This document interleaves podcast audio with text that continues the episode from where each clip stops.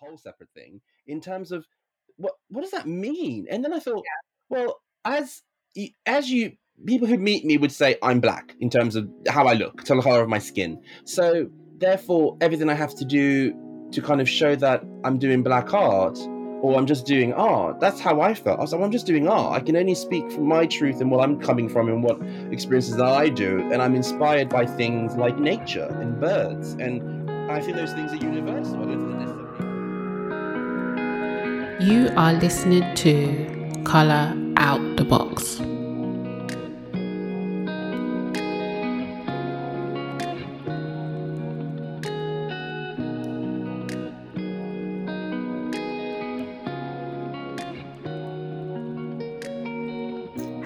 Um, as always, this is Mo, and welcome to Color Out the Box podcast. As always, you can find the show on all social medias at Color Out the Box on Instagram, Twitter, and Facebook.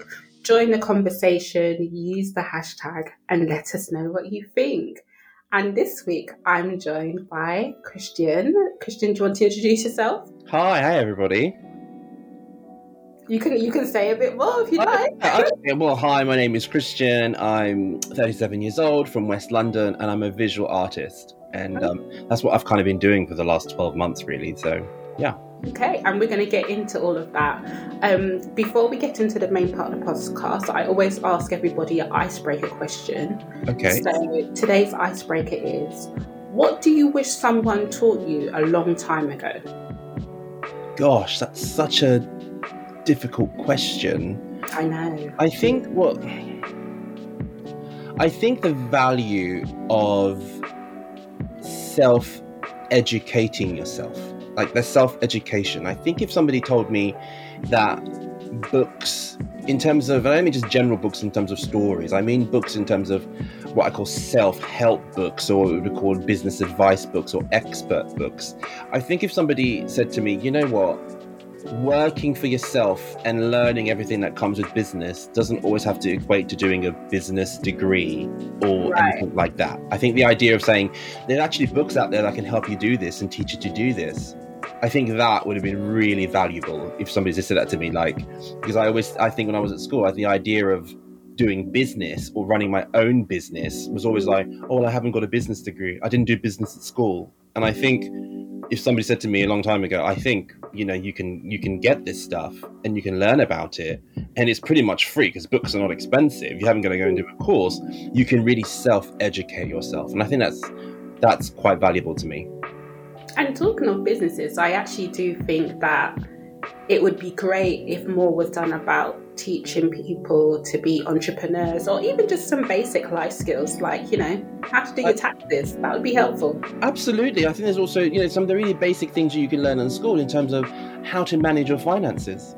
Mm. how much money you know not spending above your means. Really simple things and really simple rules and also prioritizing what you may need your money for later on in life. How to save for a house. You know what i mean? Those i think are really practical things that we can learn because when you go through the school system, especially if you go all the way through and you finish through university, you're left with the debt. And no one's ever said to you, well, this is how you manage it. This is how you pay it back. This is why you should pay it back earlier. This is what interest means. This is what variable rates means. And it just sounds really simple. But as an adult, most of the time when I do to touch the world of finance with banks, I still don't know understand what those things really mean when they talk about, you know, interest APR.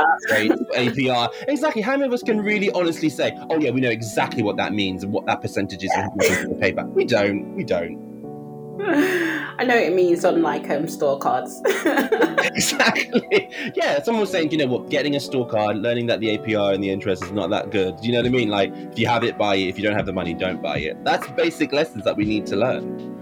Yeah, yeah. No, I think I think that's a good answer. So we would you would have liked people to have taught you about life skills a little yeah, bit sooner. I think so. I think having one lesson on life skill would be ideal in the school for every child because everyone's going through different situations.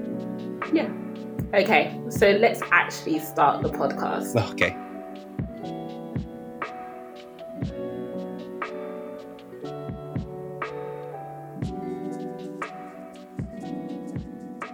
Okay, so Christian, thank you first of all for um, being on the podcast. It's much appreciated.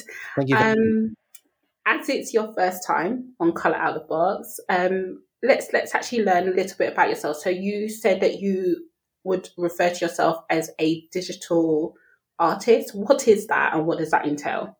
I think the the main difference between a digital artist and a, what we would consider a, a, a, standard or normal artist would be the tools that I use. So when I create my art, the tools that I use are digitally based. So I use my iPhone to take pictures. I use my iPad to draw on. I have an iPad stylus that I use to draw within a special program called Procreate. Then I would export that into another software called Photoshop, which would then end up being sent to my printers to be printed in a in a real physical form. So I think it's just the tools that I use, okay. while a traditional painter would use paints, acrylics, you know, canvases, you know, and and oils and things like that. I use digital tools to create my art. So therefore, from the beginning when I start doing it, there isn't a physical product, but I end up having a physical product because I then print it and people buy it and they put it on their walls. So yeah. And where did where did this all start from? Like, how, um, is this something that you've always done? Like, how did you get into this space? Um, it, I think it started back at university. I went to Ravensbourne and I did fashion illustration for my degree. And back then, we were just literally learning about Photoshop and Illustrator. They were still very new softwares um, that people were using to, to create things um, in a digital space. Then, when I finished uni, ended up in the fashion industry, worked for a couple of companies, didn't really enjoy the industry, left, went into corporate, um, became did more on the marketing, promotion, branding side. Mm. Then, when I finished that, um, I did a TV show. I've done, I've done, you know, I've lived like so many lives. Wow! And then I finished the corporate space. Uh, um, let's not let's not gloss over that. oh, okay. Or what was the TV show? And can we find it on YouTube? You can find it on YouTube, and the TV show is called Phone Shop Idol, which was on BBC Two. They did six episodes, and oh it was God. about finding the best salesperson who sells phones in the UK, and it was so much fun. I did it with my friend Sanitra and another judge called Mike, and we had the biggest laugh. And it was basically um, I was working for a publishing company at the time, and it was a mobile phone publishing company. So we ran the Mobile Industry Awards in the UK, and we ran another awards called the Mobile Choice Awards. And I would then interact as a community manager to sales store staff who were selling mobile phones, and we basically ran this. This competition had been running for years, and then okay. BBC found out we were doing it, and they're like, "Well, let's." record the a year in the life of this competition so oh, I was the head judge and yeah it was good fun Okay, I'm going to be looking that up just so absolutely. You, you can still uh, me. You can still find on the UB Studio website like doing this like funny pose, and it's so funny because all my friends refer to it as just like the pose on top of the roof because it's just so. Oh, anyway, yeah. okay, I, I, need to see that. So sorry, I interrupted you. Carry on. no, that's okay. And then when I finished when I was in the publishing industry, and in and in terms of relation to my art, when I was in the publishing industry, that's when I loved to love paper. If you know what I mean, like okay. that's when I discovered paper in terms of which sounds really weird like you don't discover paper we always use paper around us but when you're in publishing it's really about the type of finish what the what it's printed on books that you make mm. for clients what type of ink how long it's do you mean like you start getting into the like all the nitty gritty of printing and publishing um so that's where i discovered the love of paper i guess then when i finished that i worked for two major um, corporate companies. I was doing marketing and brand and community management. Um, then I gave that up like two years ago. I decided I wanted to go into teaching, and it felt like it was the right time to really go into that. So I was teaching digital media communication um, and creativity at a university in West London. Um, and then the coronavirus hit. I was literally a year into the job, mm.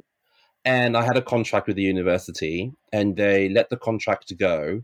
Um, because of uncertainty around, you know, the, the, the the university in terms of what they were going to do. And one of the hardest things about being a contractor and facing the pandemic is your contract just ends. You don't get furlough. You don't get redundancy. You don't get yeah. anything. Your contract yeah. finishes. That's it because that's you know that's how it works. So I decided that when the, the beginning of the pandemic, which happened in March 2020, I was really trying to figure out what do I do next and how do I do this, and mm. you know trying to figure it all out and in one way that the pandemic gave me a chance and an opportunity to really think about my next steps. It gave me a time to pause and reflect and really try and figure out do I want another job or now do I have to start really thinking about the next career that I want? And also, I want this career to be a lifelong career now, like for the rest of my life, not just thinking I can get another contract, I can, you know, get some part time jobs I can do. But no, it was really that time to pause and really think about my future as a whole and my career.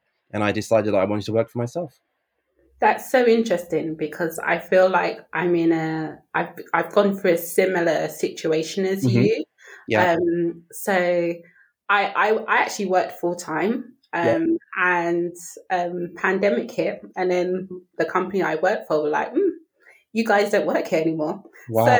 So, so oh. I um I actually lost my job, and I it's funny because I've actually not really said that on the podcast before because um at the time, I don't know why, I felt a little bit embarrassed by it because right. I never not had a job. I'd always yeah, gone yeah. from job to job, and I, had gone through the very traditional route of working. So I work at, for a company, move up, or move to another company and continue my career. And for the first time, I was um, without a job, and I and I remember not really telling anybody because I was just like, Gosh, yeah, I can imagine. Yeah, I was, I was a bit embarrassed, and it seems so silly now when I think about it. Absolutely, but yeah. Similar to yourself, I had that epiphany moment of, what do I want to do? Yeah. Do you know? Do I get another job? Do I think about starting my own business? Do yeah. I study? And for the first time, I was just like, you know what? I'm actually going to study. So I did. A, I did some online courses. I took some time out. Yeah, I'm still taking time out. So. Mm yeah, I completely understand. Um, it reminded me of a tweet that I saw actually this week by someone called um, Val, mm-hmm. Val, Val, and they tweeted, "God, I just want to be creative, but all my energy is being used to survive." And I remember thinking, "Yeah, that's so true. That. I feel that." Absolutely, and and in terms of being embarrassed, like I can definitely relate to that because uh, one of the things, like if you, I mean, I've been in several publications over the last year in terms of being in the paper and stuff, and when the story that they tell they they want you to tell is almost how you how well how you started your business, how well that you're doing, and how amazing it is, right? Yeah. And the truth of it is, when I when I think really think about the story of what I've gone through and how and why, and I, and how I can relate to that embarrassment, um, I left home when I was 16 and mm-hmm. I've went out and I put myself through college, put myself through university, not through any, you know, disagreements or problems with my family. My family were very much like, okay, you're 16 now, you can go and live your life. That's that's just how they were. So if you now imagine we move forward and I'm 37 years old, and when I decided to start my business, I was living in Croydon in a really nice flat. I, was in, I'm, I'm engaged with my fiance, and then suddenly I thought to do this business, I need to you know, business absorbs money, right? Yes. I, have got a little bit of savings, so maybe I can, you know, how can I save? And I'm paying. Let me look. Let me look at my finances. Actually, I'm paying like 15, 1600 pounds a month, like you said, to survive. So I mm. can't put that into. So maybe I have to move back home. Okay, so I have to have a conversation with my mother. Oh, my mother is going through cancer treatment. Oh, okay. I now got to tell my fiance we have to have this conversation about how we need to move in with her to save money so I can start this business. Right. That is, you know, imagine now thinking to saying to people, "What do you do?" Oh, I'm 37. I live at home. and I've just started a business. Do you see what I mean? And yeah. you can say that to close personal friends, but when you speak yeah. into the press and, and you know how you have you doing the articles, it's all oh my business is doing so well, everything is so great because you're doing the PR push and talking about your business. But when you think about the realities of what's how the struggle that you have to go through, and like you were saying that I just want to be creative and and I'm just busy surviving. I had to make massive changes and massive sacrifices. You know, just turn around to my fiance and say, I know we've been together for like five years, but and we've been living, you know, living separately, independently, but we're now going to go and live with my mum oh, okay. Do you see yeah. what That's a conversation in itself. That's a whole other podcast in itself. Yeah. like, you know what? I was just about to say, let's do an episode on that, like moving back with your parents. Yeah, yeah. Partner, um. How that is even, because a lot of people are in that situation. Absolutely. It was something think, that I even thought about. Like, I was just like, if I'm really struggling, yeah, maybe I have to move back in. absolutely, absolutely, and it's a it's a real thing. And I think the advice I would say to people is, look, don't worry about the embarrassment like we talked about. Think about if I have to take two steps back, make sure you take three steps forward. Like the reason you're doing it is because it's going to be the launch pad to something greater. If, if you haven't got no no plans or no goals and a long term view about what you want to do, then it's going to be tough because you're going to be stuck there not thinking what you're doing. And, and, and at that point, you can think to yourself, well, it makes no difference whether you're living at home or you're living independently. If you haven't got the plan, then nothing's going to really going to work. So do you so let's just um, focus on your business. So your business is you basically you produce these amazing pieces of art and you sell um, the prints and I've had a good peruse of your website. Have you? yes, I have. I did and your Instagram very beautiful. Guys, do have a look. Details will be in the podcast description. Thank you. Um do you think that you would have had made the jump had it not been for okay the uncertainty um, and the pandemic do you think that this was almost a catalyst? Or was it always a vision that okay i'm going to set up this independent business of my own? I, I would say if i had to describe it in, in a visual way i would say for those people who do visual mood boards or anything like that i would say it was Love on it. my vision mood board yeah. But it was, but I would have never activated it, if you know what I mean. Like, you know what I mean? Like, it sits in the back of your mind, and you go, "Oh, I'm really busy now because I'm now doing education. Oh, I'm really busy now because I've got like a side job that I'm doing some work freelancing. I'm really busy now." So you never really stop and think about what you really want to do. So I don't think I would have ever done it eh, because of the if the pandemic hadn't come because I was too busy doing something else. Right. You know, and I put it back in my mind because like I said to you, in, in terms of I wish people would have told me how to educate myself. I wasn't sitting down and reflecting and reading and understanding how you start a business. How do you start online business? How do you show your work creatively? How do you make it so you don't have to have storage? And like you mentioned, in terms of my art, I, I create it and it's all digital because it's print on demand. It's all limited edition, which means there's only a set amount of pieces for per item. And once that's sold, that's it. You can't buy any more. But but it's it, it, it's it's on demand. So all the master files sit with my printers, which are digitally stored, and then when someone places an order, then they receive that I get. It then gets printed, then it gets sent. Because I wanted a business where I wasn't holding on to stock or yeah. having like a warehouse and things like that, because I needed my business to be n- nimble. You know. And I think that's such an important point as well, because one of the things that I've been learning about is like selling digital content and you you're obviously selling art, but even like things like people are selling their expertise, you yeah. know, like, you know, templates, CV templates, um, yeah. to, you know, even how um like um checklists, all of these kind of things are available to purchase. And like you said, it takes away the need to actually hold like physical inventory, which is Absolutely. not only can be expensive, but also do you have space to store it all? Absolutely. Um, and then you got to think about when you're storing something physically, you then mm. have to have the warehouse. Then that's got to be alarmed. Then you have to have the insurance liability. And then, do you see what I mean? So the moment you have physical stock, you have to start thinking about all the things that comes with having physical stock. Yeah. Mm-hmm. Yeah. So as you mentioned, I think everyone focuses on okay this is how i you know achieve my dream and it's all very kind of like glossy and you know amazing yeah but what were the actual challenges? Because i think sometimes it's um, i read things online i read a lot of blog posts and i'm always like okay these are great tips but sometimes it would be nice to know like okay this was a challenge and this is how i overcame it or this is something i hadn't anticipated. So mm-hmm. what were some of your challenges?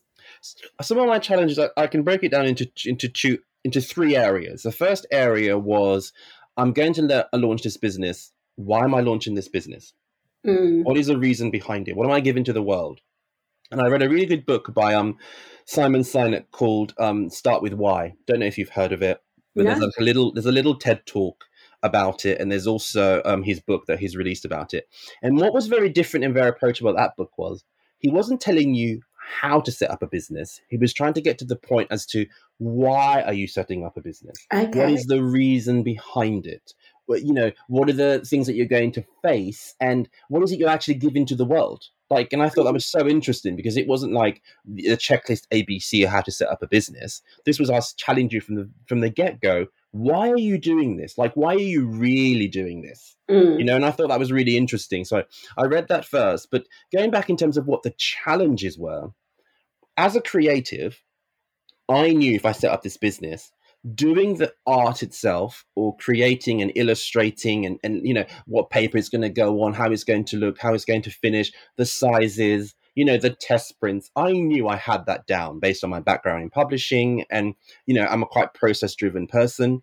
So i knew i had that down. I knew i had a degree in terms of i know how to illustrate i know how to draw i know how to use you know uh, paints as well as digital tools. I knew i had that down what I what the struggles was is you always forget when you run a business, and I and I think for a lot of artists specifically or creatives is the challenges are around tax, brand protection, marketing, right. expenses, building a website, maintaining a website, having stock on a website, making sure that all connects and works, how to send newsletters out to people, how to work with PR and get in the press, knowing your numbers, finding your target market, you know, international distribution, carbon footprint of your business. I'm here like clicking away because I'm just like, yes, yeah.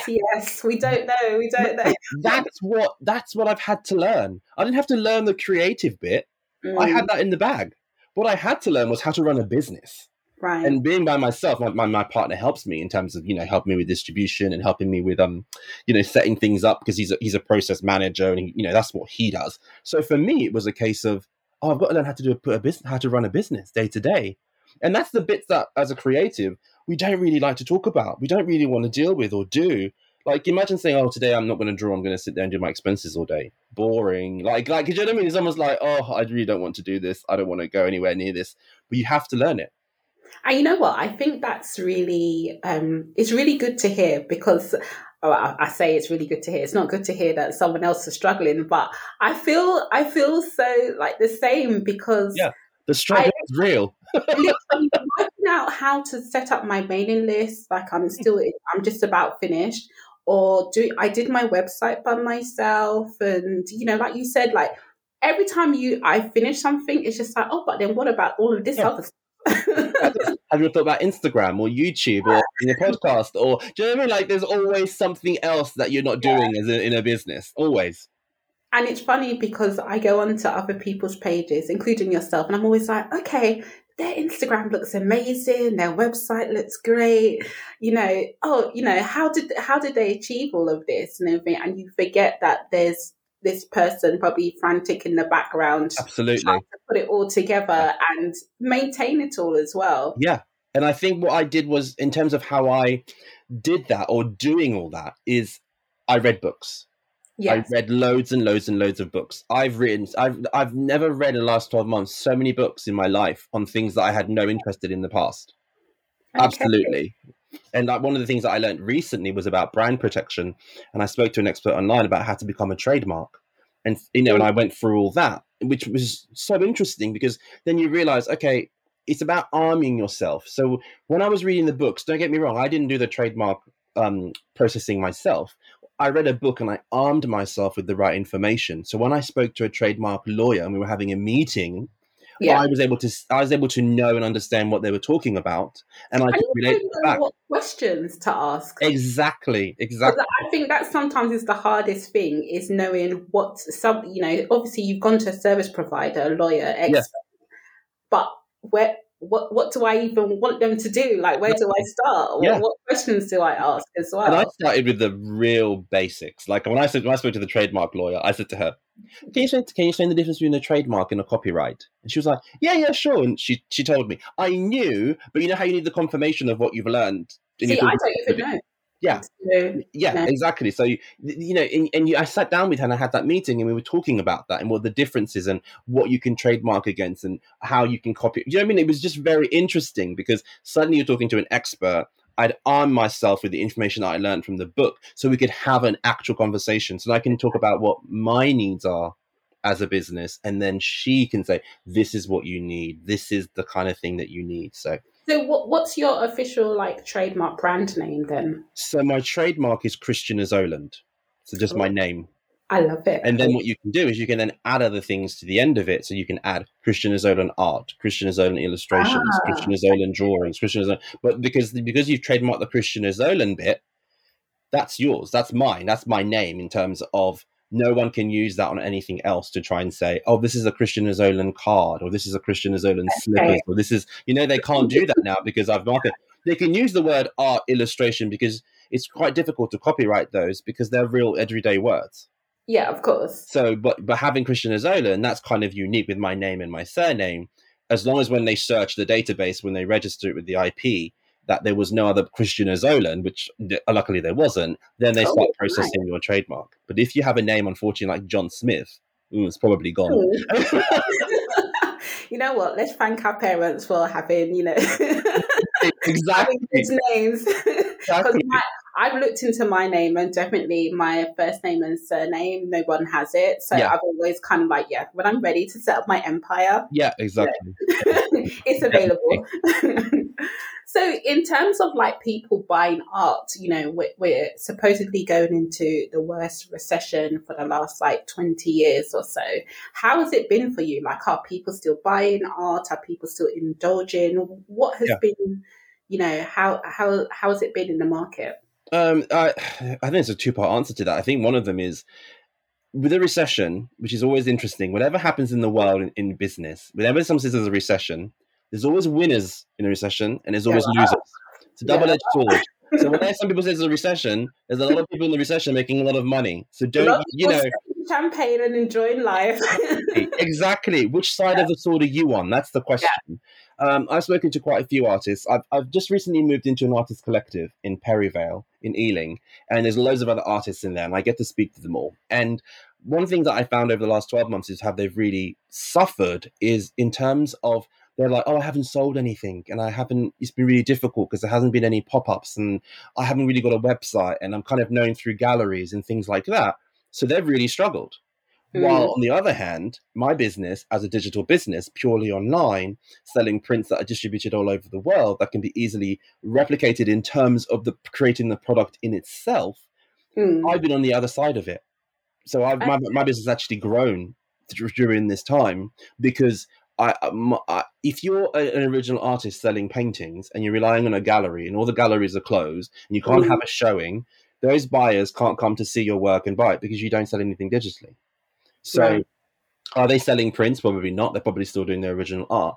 I'm on the other side of that, where I'm kind of in the digital space. I can. I've had customers buy my stuff from the US, France, Germany, the UK, um, Australia, South Africa, because my product once it's printed, I can ship it anywhere, mm. and they can view it online and then they can think, "Hey, I'm going to buy that." So the, the trans the tran- the transaction takes place online.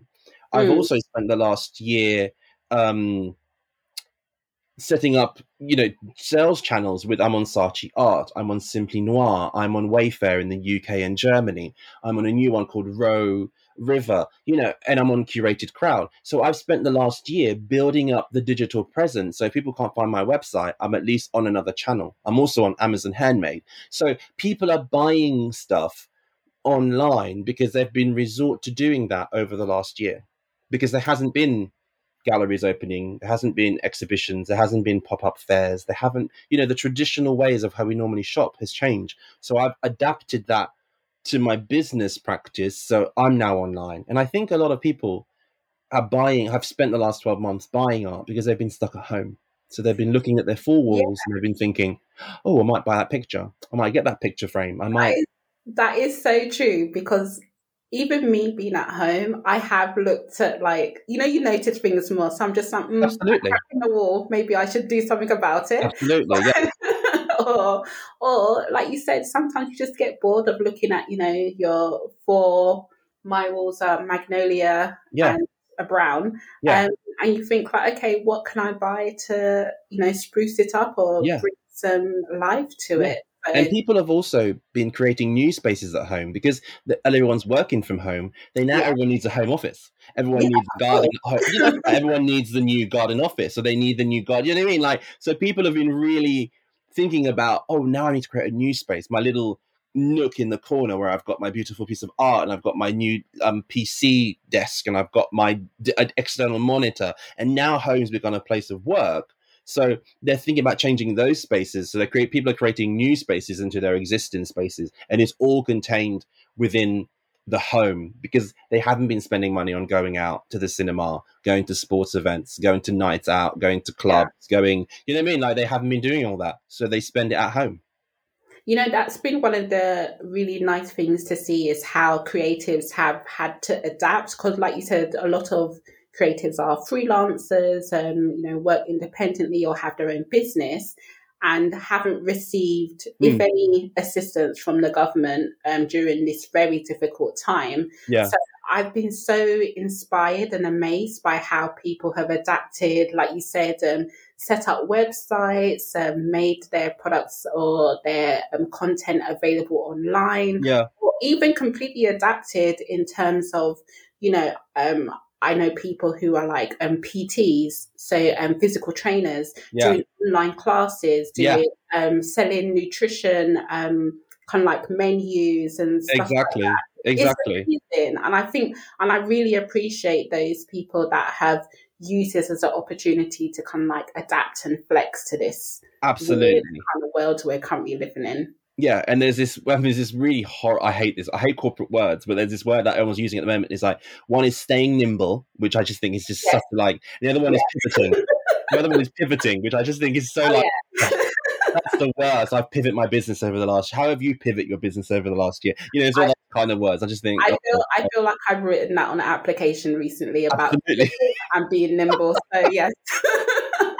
I agree with you. They're very yeah. annoying corporate yeah, words. And, and, and that, when you really think about what that really means is, like you you said it before, it's just adapting to the situation yeah. and thinking, okay, I'm a traditional artist, so maybe I should start selling some prints to, to get through this this this situation. And some people they don't know where to start, they don't know what to do.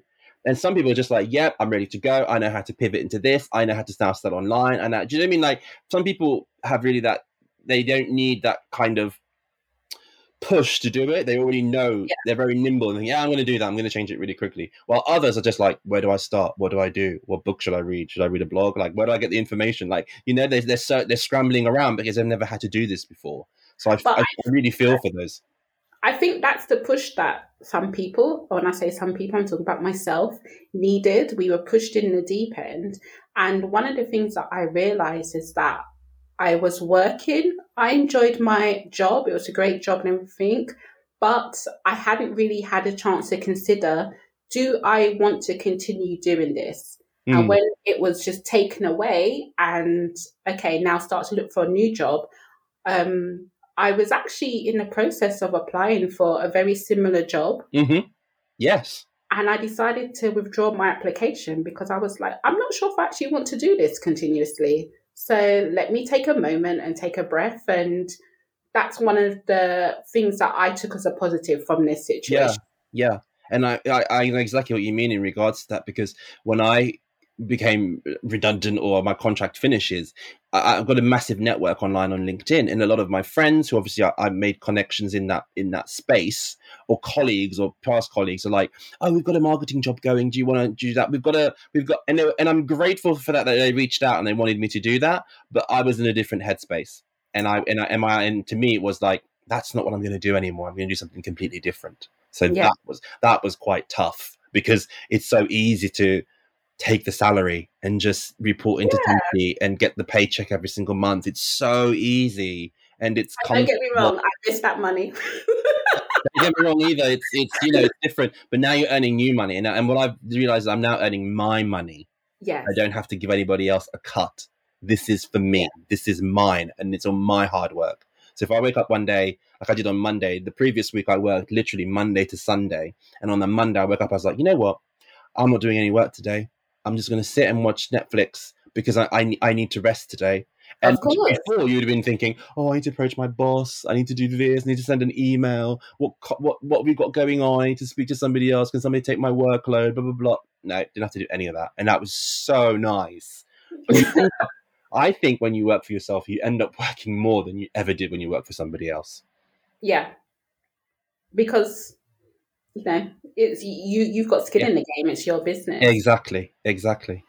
So in terms of your art how would you describe it to like a new person? Like how what what kind of style? Who are your inspirations? How would you if if i'd never seen it before how would you tell me about it?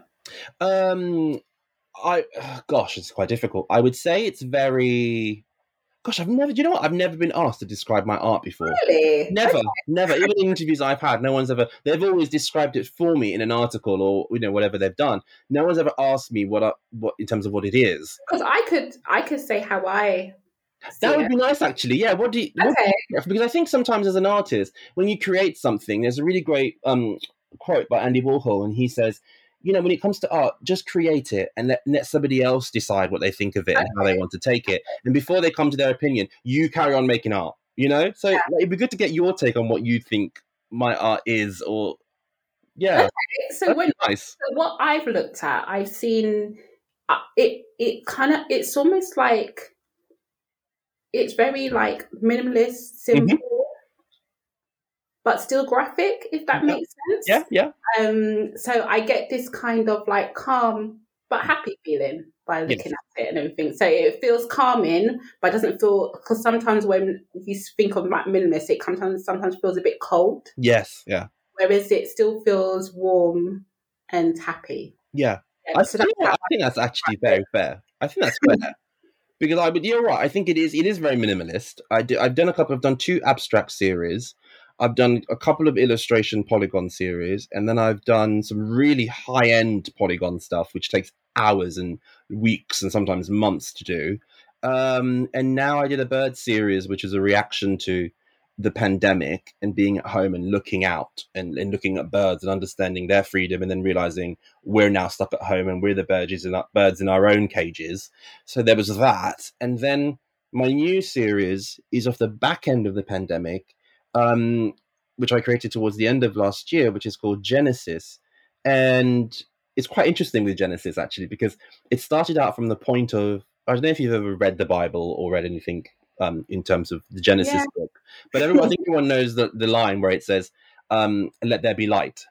Mm-hmm. And I yeah. think if you visualize "Let there be light," what everybody says to me, and I've you know our sister, my friends and family, they go, "Oh, like a bright white light," and I always go, well, that's interesting because white light is actually a spectrum. So, and I think if if the person, the, the god that they describe in, Gen- in Genesis was creating the world, I think he would use different colored lights. I think there'd be a bit of pink in there, a bit of blue, and a bit of green, and a bit of. I think he's going to use all the spectrums rather than just this white light that we that we all envisage when we actually think, well, if he's creating the world and it's a new beginning and it's things that we've never seen and it's you know things that have never happened before, I can't imagine it just being one color. So that's where yeah. it started from. But it was also on the back end of this idea of I wanted to make art that kind of healed you. Like you said, it just brings you down a little bit. It makes you think and contemplate. And and also with this series, what I did was I made sure that the art didn't have no identifiable marks on it. So okay. therefore you could hold it, you could put it portrait, landscape, upside down, back to however you want, because I think art should also include the viewer in how they want to see it and how they want to react to it. So I wanted to make sure that one, the viewer or the collector plays a part, but also I wanted to just bring it down a little bit. It was that's why it's about the color and the mood and this luminescent that's mixed together because we're forming these new things. So I wanted the idea of people to look at it and just go, "Oh, that's quite nice," you know, and just exhale yeah. in, in, into it. And and if you look at all my series, they're all different because and I and I want to keep that in terms of my next series will be completely different to my last one, and then the next one will be completely different to my last one because I don't want it, I don't want to draw draw birds for the rest of my life. I don't just want to to paint you know Genesis colors for the rest of my life. I don't just want to make hearts for the rest of my life. I kind of want the people who like my stuff. It's okay for them to go, "Oh, I'm not really keen on this series, but I might, I may like his nice one." Or do you know what I mean? And I think that's okay. I don't think you can please everybody. No, that uh, trust me, being a, doing this podcast, I realise that as well. it's fine. um, I was actually going to. Um, I just wanted to like ask, like, are there any kind of like other artists that inspire you or influence you, or you'd recommend like listeners to go and like check out? In terms of other artists that I like, I think I like some really traditional artists. I like um, Gustav Klimt who did famously a picture called The Kiss, and he's used gold in a really interesting way. Um, I, am also slightly obsessed with the art deco and the art nouveau Um, so any artist like Aubrey Beardsley um, around that time is is really great. Um, I also like Salvador Dali you know, in terms of his surrealism. I wouldn't say there's any modern artists that I, I, I like. It's not to say that I don't like their stuff. I think when for me, when it comes to inspiration for my own creativity, I tend to look at books or I tend to look at films or there's music that influences me and and things like that. So uh, there are there are certain artists that I like. I would say you know old artists or you know what we consider the safe artists that everybody would probably know about if they did any art history. Um, but in terms of new stuff, I always try when I'm thinking of doing a series is just like, for example, The Birds. I actually watched The Birds by Alfred Hitchcock, which is when I oh, first oh, okay. got the idea because yeah. the idea of birds suddenly attacking you, and you know, this idea of to this day freaks me out. I'm sorry, I yeah, can't. Oh, it, really does. Yeah, and you know, when when you really think about that film, it, it's something so normal as things that we see every day, like birds, suddenly turning on us. And mm. I thought that's a bit of a horror story, but also the pandemic is a bit of a horror story because suddenly the everyday normal things like hugging, talking, cuddling, sleeping, you know, you know, the norm that we normally do, it's human interaction. Yeah, it's true. That, that became deadly, you know? Yes. So so I, I, guess I'm inspired through different things and sometimes I, I, I read a lot of books. I, sometimes um, social events really influence me. I mean, um, I'm doing I read I read in a paper somewhere um, that there's this um, if you're a black woman and you live in London, the idea of being represented in the corporate arena is so small that mm. you're almost at a disadvantage. And, and and I know this from personal experience because I've worked in corporate for about eight years, and I've I've rarely seen black women in in the workplace.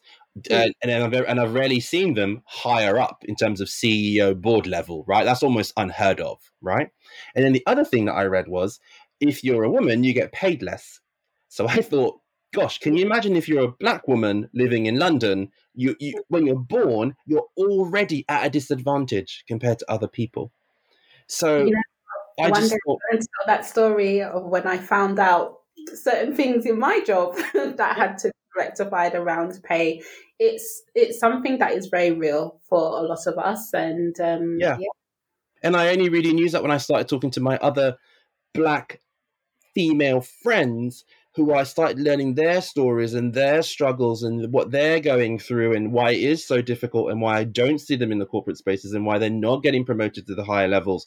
That's when I started really understanding. And that's when that's my new series that I'm working on right now is called Little Black Girls. That's the working title. And it's really about that. It's about looking back at and also I did some research in terms of black women or black girls in in in in fashion in sorry in art history and what you find is a lot of pictures are either passive they're either slave girls there's something about cotton fields they're either in the background as a token image. You know don't get me wrong i'm not saying that's that's that's that's always been the case but i'm saying a majority of when you type that in and you look back and you research that's the representation. And then the other flip side of that is this over sexualized representation of stereotypical what I called what I what I've called myself now tribal art, which is this whole oh big lips, big hair, wide hips, big thighs, barely any clothes on, you know, boobs out, whatever. And it's always and I always find that really interesting because I think,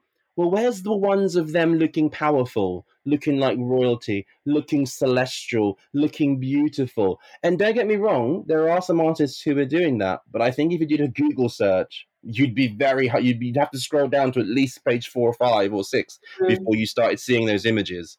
And i think there's a lot of modern artists and photographers and creatives coming out of of that space who are making a real difference and they're changing that and i wanted to be part of that dialogue.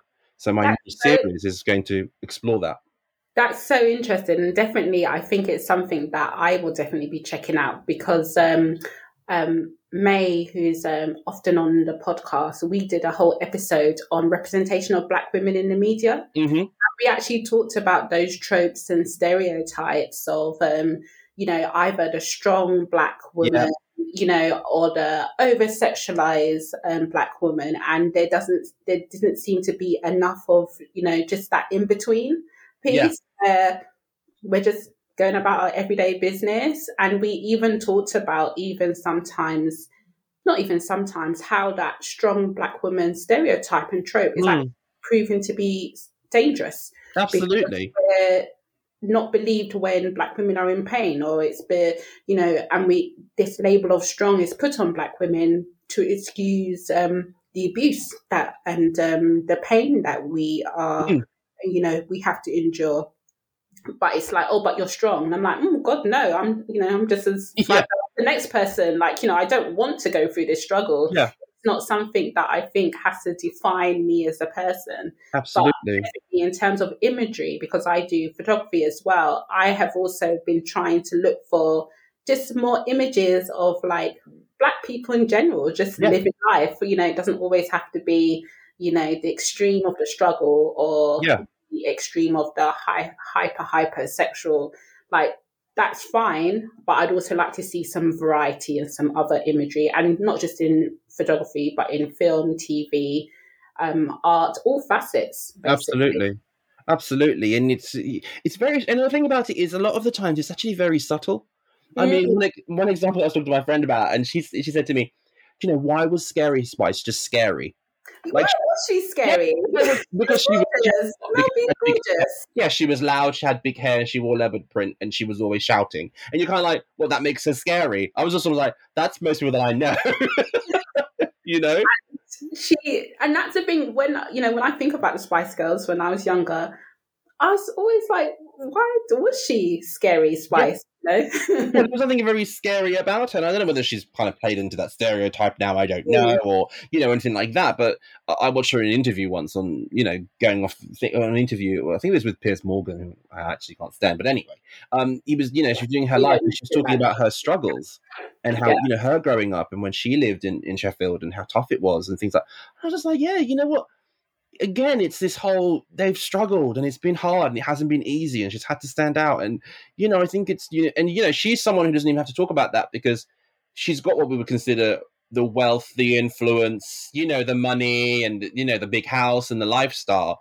And she when she did decide to talk that, she still talked about the struggle, and I thought it was really interesting because being from Seychelles, um, what what you when I when I when I grow up, because we're um multiracial. I mean, I mean, I have to be really careful with that word because it's almost like I've been in the past. I've been called half caste, mixed race. You know, and multi heritage. You know, this. I mean, sometimes it's really difficult to keep up what people are describing and what the latest word is, which I find quite Mm. tough at times. But when you grow up in Seychelles, you realize that you're already mixed of cultures. You know, my Mm. grandfather's Indian, my mum's family are from Africa. I've got European descendants. I've got some people from Portugal and some people from England. So that mix is already there. So in Seychelles, it's very difficult to do this whole black or white. You know, because I get what you which, I think when you think our neighbors in South Africa, it's very much and their history is kind of shown the black and the white in that in that division. Yeah. And, and when you grow up in Seychelles, it's really difficult because everybody's from everywhere and everyone's so intermixed. Some of my cousins are very fair skinned, some of them, you know, are, are not. And you know, so it's it's it's very interesting how this idea of race because when I when I grew up, I've never really felt what I would call the struggle, if that makes sense. And don't get me wrong, don't, I I may not have been aware of it, but the interesting is I, I- didn't feel that way as compared to some of my American friends when I lived in America for a year, who are very much this is how they treat black people and this is how they treat black, you know, white people. The only So thing I would say is that just because I always get, I always say to people, don't associate, you know, blackness and struggle are not synonyms. You know, like we, Yes. you know, we don't, you know, we don't all have to go for the struggle. We don't. I don't want the next generation to go through the same issues and struggles that this generation is going through. So I always say, like, it doesn't have to. It doesn't have to be a part of your story. And I think that kind of like leads us on to like the next topic. Um,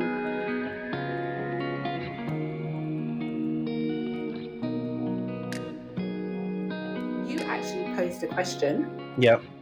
Um, I actually wrote it down. So you said you have been told by a few people that you don't do, in quotation marks, black art. yes. Yeah, and you find that interesting. And you've been asked by journalists, would you love to do some more black pieces of art, in quotation marks? Yeah. which um, which is which I actually find quite interesting questions. So let's let's talk about that. yeah, of- it's it started because when I was doing my first series, I was doing I did I did a series on heart. Then I did a Light Fantastica series, which was about the environment and the, and the spaces around us and how we interact with light. And then my third series was the birds um, which was just literally birds, you know, flying in the sky and, and, and, and, having all the symbolism around that. And then I was speaking to a journalist, and I won't say which publication it was because I don't think it's fair because I think sometimes just people just don't know. And he was talking on the phone, and he said, I really like your stuff and really want to show it. It's great that you're up and coming and people are really liking your stuff and I really like it. It's almost like that kind of pitchy kind of sell. I really want to feature you, but we've kind of got this whole like Black Lives Matter things going on. And I, you know, do you have any like black art? And I was literally like, what? What, what does that even mean? Like, I was just like, what? What black art? I feel like I, I referred to it on last week's episode, um, Black Square Summer, um, yeah. because you know these big corporate, you know, media outlets all put up their black square, and rather than actually doing stuff that is going to support black people, I seem to be caught in this, um, I don't know, this um, um, box of trying to just do stuff that looks good. Yeah. Rather than actually doing the work and the research. So I can absolutely imagine that being said to you. I, I don't have to imagine. I know that happened. Yeah. it's like, and I, I, to be fair, the kind of took me back. And I was a bit like, at first I was confused. Then I was slightly baffled, and then I was offended. Do you know what I mean? I always was like, what black art? Like, what do you mean? It was like, you know, like black figurative art, you know, you know, like some tribal prints or whatever. And I was just like, but that's not what I do. And for me yeah. to suddenly start doing that just because I'm black and you're referring to me in the article as maybe a black artist, which is also something else I have another problem with. But anyway, that's a whole separate thing. In terms of what what does that mean? And then I thought, yeah. well, as as you people who meet me would say I'm black in terms of how I look, to the color of my skin. So therefore, everything I have to do to kind of show that I'm doing black art or I'm just doing art. That's how I felt. I was like, I'm just doing art. I can only speak from my truth and what I'm coming from and what experiences that I do. And I'm inspired by things like nature and birds. And I think those things are universal. I don't think they necessarily are just for white people. I just thought that was just really weird thing to somebody say to me. But I guess he what he was thinking was, and not to defend his statement, he was almost thinking of the article, how it looked in the paper. And it would be like, you know, me, a black artist posing, then some of my works, which are very figuring, featuring black figures, and then talking about how I'm a new up and coming black artist. And I was just like, well, I don't want that. I don't want that written about me in that way. And that's not mm, what I am. I think so, you're being too kind. I, think, I think sometimes you have to educate people, and, and I did end up having a conversation with him, saying, "Well, you know, I don't want to do this. This is how I don't want to be represented, and this is not what I think it, it should be." I had to turn the offer down, the opportunity, but I did still think he he walked away thinking, "Oh, that's a shame." I'll just ring another black artist. Do you know he wants to do it, you know? And I was like, okay because I think I know what he meant. I think he was like, okay, we're trying to do, you know, the whole in quotation marks Black Lives Matter, you know, yeah, yeah. situation. And um, yeah, I would like some black or you know African inspired inspired stuff. And I think there's this very kind of sometimes a very narrow view of what that means. Absolutely. So it's almost kind of like it's it's the very kind of like um, I think he was looking for, I don't know, something that has some kind of like tribal, like or African print. Yeah, yeah, and, exactly. And it's something it, that was overtly what they consider. Yeah, uh, exactly. It's his interpretation of that, and I think that's really interesting because I also think I know a couple of artists that I follow on Instagram. Gosh, the names can't come to me now. Are literally I would say white artists who really depict black lives and black environments and black experiences and black portraits of black people really well. Mm. Do you mm. know? And they think to yourself, well, would you consider their stuff black art because they're white and their their their main body of work depicts black lives and black experiences and black people? You know, would you consider them black art, or would you consider that piece black art because it features a black person in it? So it's I think it's really interesting. I think it's really interesting and. So I have a question. Yeah. Do you consider yourself a black artist who makes black art, or are you an artist that just happens to be black? I would say I, I'm an artist that that happens to be black. I, Yeah. I, I, I don't think I can consider myself a black artist. I think when someone says you're a black artist, I think it's almost like a label that they give you. you Yes. know? Or you're a single woman. You're a. Do you know what I mean? You're an only child. Or do you know? uh, There's there's words that people give to us that sometimes we adopt, sometimes we reject against. But I would say I'm just an artist, and I just happen to be black, and I've got a black. I oh, I have black heritage. How would how would you answer that one? But I think that's the case for a lot of things because I think what it does when, as Black people or as Asian people, when we are being asked these questions, I always say, but would you ask the question to a white artist? That's interesting, isn't it? Because I don't think anyone is going around and asking white artists like, "Can can you can you give me some of that white art?" Like, Yeah, yeah, yeah. Yeah, no know no one's asking them Yeah. that it's because you know it's just a case of that's their art and i think sometimes as black creatives content creators or um, Mm. artists we are automatically put in this box of okay this is the kind of stuff that you're going to do and maybe you haven't even seen that you've just seen me as a person as a black person absolutely absolutely and i think i also wouldn't if i did let's say i did open the paper tomorrow and i saw an article and somebody was you know posing and they're like i'm i'm a black artist doing black art I'll be like, okay, that's fine. If the, if Yeah. that, you see that your label and that's how you want to represent yourself, and that's what you want to put on your website or put that in your bio, the fact that you may be from, you know, a black country, you studied at a black university, and you consider that part of your identity. So to have that color associated with your name or your or who you are as a creative, I think that's perfectly okay as well, as long as Mm. you know it's it's, it's really how you want to react to that that word and whether you want to own it or not own it, depending on who you are, but don't have it imposed or forced upon you. Exactly. So, like, even with the podcast, um, if when I look at my analytics um, on Spotify, may, a lot of my audience eh, um, are Black women, Mhm. um, you know, around like our age group. Yeah, Um, but there's also like a whole load of other people that listen that don't fit into those categories. So I always say, as a black content creator, I make content that is for a black audience, but it doesn't exclude other people. Yeah. If that makes sense, and Absolutely. it's it's content that is you know from my own mind and you know that kind of thing. It's not like I'm setting out that okay, I'm gonna make this Hmm, for black people. absolutely. Definitely, I want to service um, my audience, but it's not something that excludes other people from E- Exactly. Yeah. and I and I think sometimes we we we we're so busy fig- figuring those out, and when you have other cultures around us who don't have to do that because they know pretty much where they stand, you know who they are, what they do. It does come down to identity because, like I mentioned before, my grandfather's Indian. I I don't know any Indian languages. I don't know much about the Indian heritage. I don't know much about Indian culture as much as I would like to know. So, uh, am I ignoring a part of my heritage that I don't know about? Probably. Um, should I make more of an effort to do that? Probably. But I can't beat myself up about it because I've No. got other things to, to to to do and worry about. And you know, it, it may be nice one day that I visit India and find out where he was from, where he was born, what he did, how he. Do you know what I mean? Like you, you can't beat yourself up because when we're busy doing that, other people are kind of living their lives and they haven't they haven't got to worry about their identity of who they are. So you know, it's almost like well, don't worry about it. But even going back to my previous point, does it have to be about your heritage? Because, as I say, when we're looking at white artists, I'm not thinking, okay, yeah, that's the, I don't know, the the Anglo-Saxon in them coming through. Yeah, their yeah. No, I, I.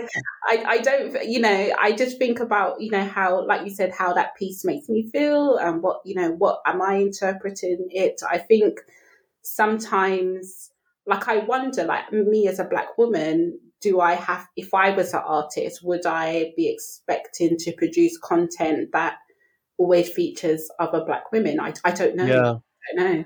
I think, I mean, when I've when I've read books on on art and how to present your art, and one of the quotes that came out for me that stuck with me was, um, it's this idea of you can you can please the critics or you can please the mass market, but it's very difficult to do both. Mm. And I think when it comes to the mass market, that's kind of almost led by the people that buy your stuff. And there's nothing you can really do about it, you know, in terms of I have a website and I can't really I, I don't really sell it to any particular demographic. I don't really sell it to any particular Mm. personal type. So I, I can't control that. But when it comes to the critic side of things, and it's the art critics and the collectors and the galleries, I think there is this idea to that, and they use the word curate to really mean an idea of what they think your stuff is and should be, and how it should be targeted and focused, and to whom, which is really interesting. So I, I think it's very difficult to do both. Hmm. I do think that there is sometimes a pressure when you, um because like, I, I often talk about this in terms of like, um, sometimes whiteness is set as the default and everything else is other. Yeah. And I remember I listened to, um, I saw online there was a clip of um, the writer Toni Morrison. Yeah. She's been interviewed, and the Love her. interviewer asked her, "Can she? Is she not going to introduce more, um, you know, um, white characters into her stories?"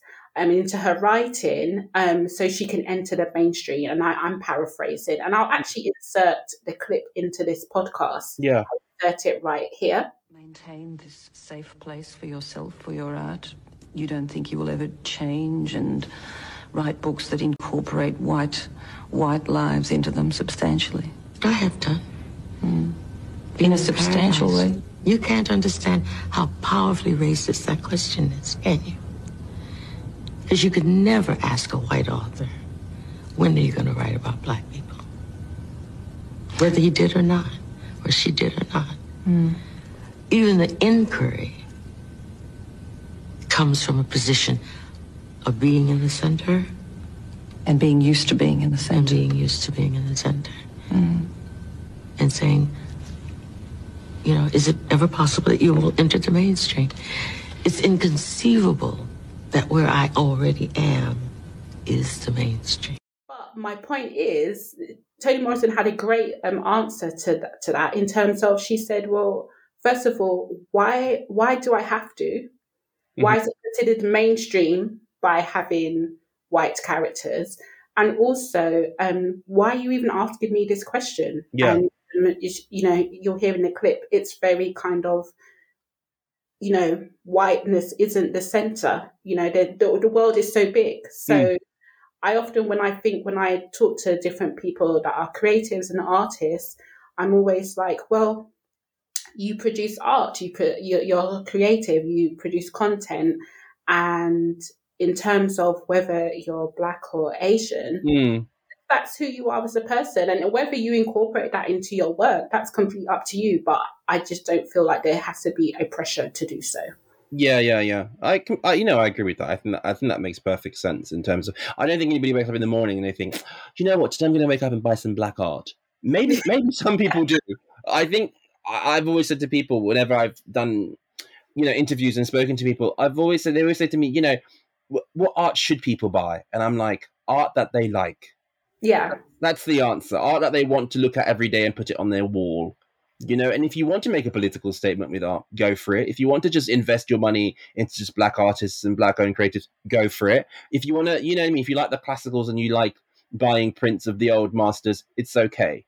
You know, I'm, I'm not going to judge anybody. I'm not going to walk in somebody's house and go, "Do you have any more? Do you have any more black art?" Do you know what I mean? Like, I don't think, I just don't think people do that or live that way. Maybe some people do. I don't know, but I, I don't know anybody like that. So Well, I'm going to completely contradict myself right now and just say that I do actually like discovering new black artists and Mhm. stuff like that. And um, I do like supporting like black businesses, but the stuff has to be like nice. It has to be something that I want to purchase. So yeah, yeah, I I completely uh, agree with you there in terms of I'm not going around like, oh, I'm not going to get that because you know it's not black enough for me or Yeah. something. I, I don't know what that means. exactly. What does that mean? Yeah, I mean, Yeah. what does that mean? Yeah, I actually posed a question on Twitter um, in terms of to creatives, in terms of like, do you think that you are a black creative that produces black content, or are you just a creative that happens to be um, black? So um, for anyone that's listening, I'd really love to hear what people think or your views. And um, do you agree with my, you know, uh, myself and Christian, or are you, you know, are you completely, you know, against us? Against it. no, we don't like it. okay, let's take a moment.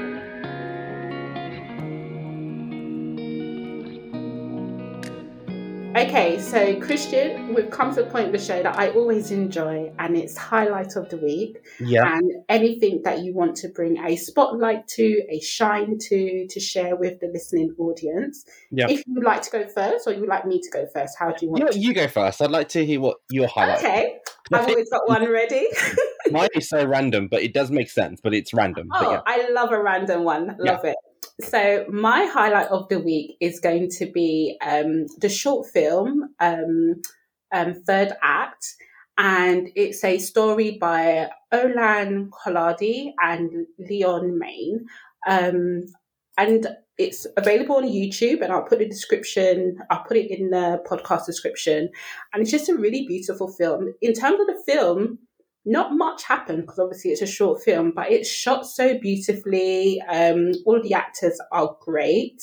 Um, but yes, that's my highlight of the week, and I'd recommend anyone to go and watch it if you just got like a few um, few minutes spare. But that's my highlight of the week, and I like it because it's it's mainly black characters, but in a way of not black excellence. Because I find that Mhm. sometimes that I like a bit of black mediocre mediocreness. Right. Yeah.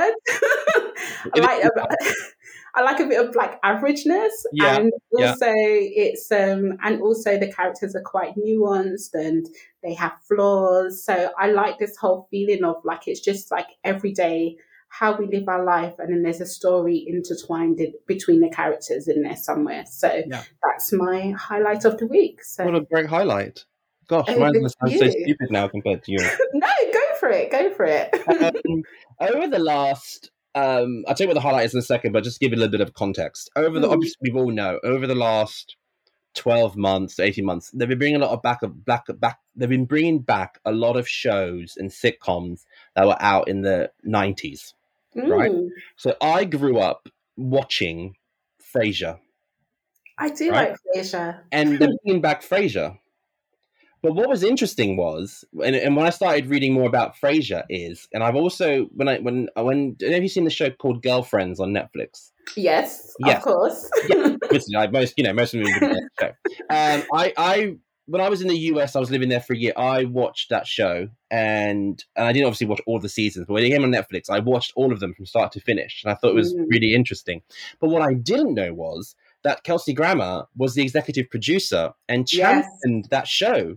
And back then, he faced a lot of opposition in terms of well, who are the white characters? Who are they going to be the, the famous guest stars? And you know the typical format that you get with a sitcom back then. And what are they going to talk about? They're going to talk about black issues. Or well, how's that going to? You know, it was and it was and I he must have faced so many issues in terms of putting on a show like that Well, back then.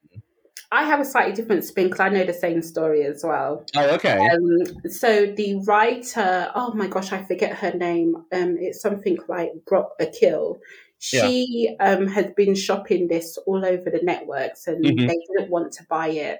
And yeah, Kelsey Grammer was like open to it, but it's because his he had this deal with the network, and they just basically anything you want to bring, we'll just let you make it, kind of thing. It was a And he just Yeah. he kind of needed to offer up some new content. Yeah. So um so she obviously did all the writing, Yeah. you know, put all the story together and yeah, and he got an executive producer credit. So Yeah. yeah, anyway, that's. Yeah, that's- yeah. yeah, that's that's good. It's interesting, isn't it, in terms of you know doing a show like that and putting your, your name to something like that because I guess so famous and, and big at the time. But anyway, I, I what the what the link was to this week was I heard that Frasier was coming back, and I thought, oh no, is it going to be as good as it was the original? And that's what I just kept thinking: is it going to be as good? And will it be funny? Are they going to bring out the whole cast back? Also they're going to like literally like just carry on the series again. As So far the as I same know, characters. there's talk that he's moving to a new city and it's just him meeting new Ah. people. So I don't know what's been fully confirmed, but the idea is the character is back, I guess, in his own that world that they've created, and I think he's going to be in a new city. I don't know. I don't know. But I heard that it's coming back, and I thought, oh, that'd be interesting. But my first thought was, mm, will it be funny? Will it actually be any good, or, will it, or, will it, feel a bit dated and a bit like? Yeah. Like it doesn't, it's not relevant anymore. A bit like when I talk about bringing friends back, and I thought, oh, that was awful the first time round. Imagine bringing it back again now. like, oh, so interesting. That's my okay. highlight of the week, or my you know little tidbit for the week. No, I like it. And it's funny because last week, um, well, two weeks ago, myself and May, we talked about coming to America, the part two, um, oh, and oh, how, how sometimes remakes are not always needed, but sometimes they do work. what did you think? Can I ask you, what did you think about that? Um, yeah. What, what does um, Aretha Franklin say? Beautiful gowns. Beautiful gowns. That's what I'm gonna say. my, you know what? My take on it is, I, I, watched it, I enjoyed it, but I also felt the film could have been called anything else, if you know what I mean. Yeah. Like, sometimes you watch a sequel or something and you go, yeah, it's good, and you, you brought back everybody, and it was just, it was almost like nice to see everybody, if that makes sense. Almost like a reunion. Yeah. a family reunion.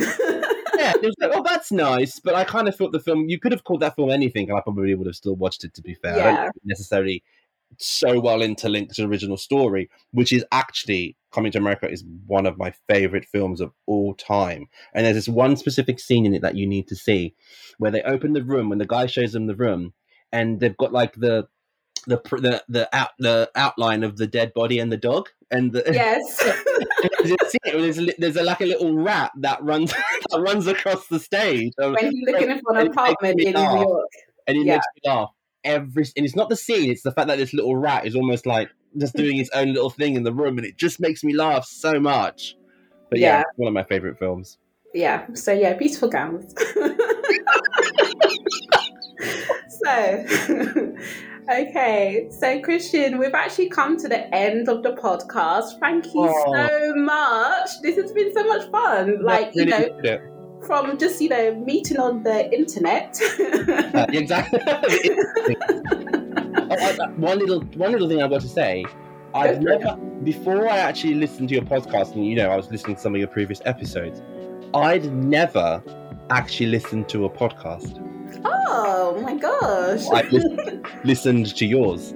You know what? We're gonna talk after we stop recording because if you're new to podcasts, I'm that person I'm like, okay, let me share with you. That's like my love language, like you know, sharing podcast recommendations. Kind of podcast. okay. So I will send you a list. of things that you can listen to because there's so much content out there. But um, where tell the tell the audience where can they find you and your work as well. Sure, they can find me on my website, which is christianazolan.co.uk. And they can also find me on Instagram under Christian Azolan Illustrations. And that's where I share most of my, my, my content and my work. So, but thank you for having me. Oh, it's been yeah, so good. Thank you. And I'm going to put all your information in the podcast description. So, Great listeners. Obviously this podcast is you know listened to by billions of people um so they can all buy all your work. So please get, get yourself ready. Makes so yeah, so as always um you can join a conversation. Use the hashtag um hashtag color out the box. Um find color color out the box on all socials um on twitter instagram and facebook um, also, go and visit the website. As I said, it's been newly updated and read the blog as well. And I would say this week, um, if you are looking at the website, go and check out our um, piece that we did on Shola, who's an illustrator as well. And she talks about her process and her challenge of depicting Black women um, for a whole year. So go and have a look at, at that, and I will put the link in the description. So, yeah, until next time, bye. Bye, Christian. to say bye as well. I thought it was like a little outro bit, and I just had, you know, I didn't know. I just didn't know. It's fine. It's fine.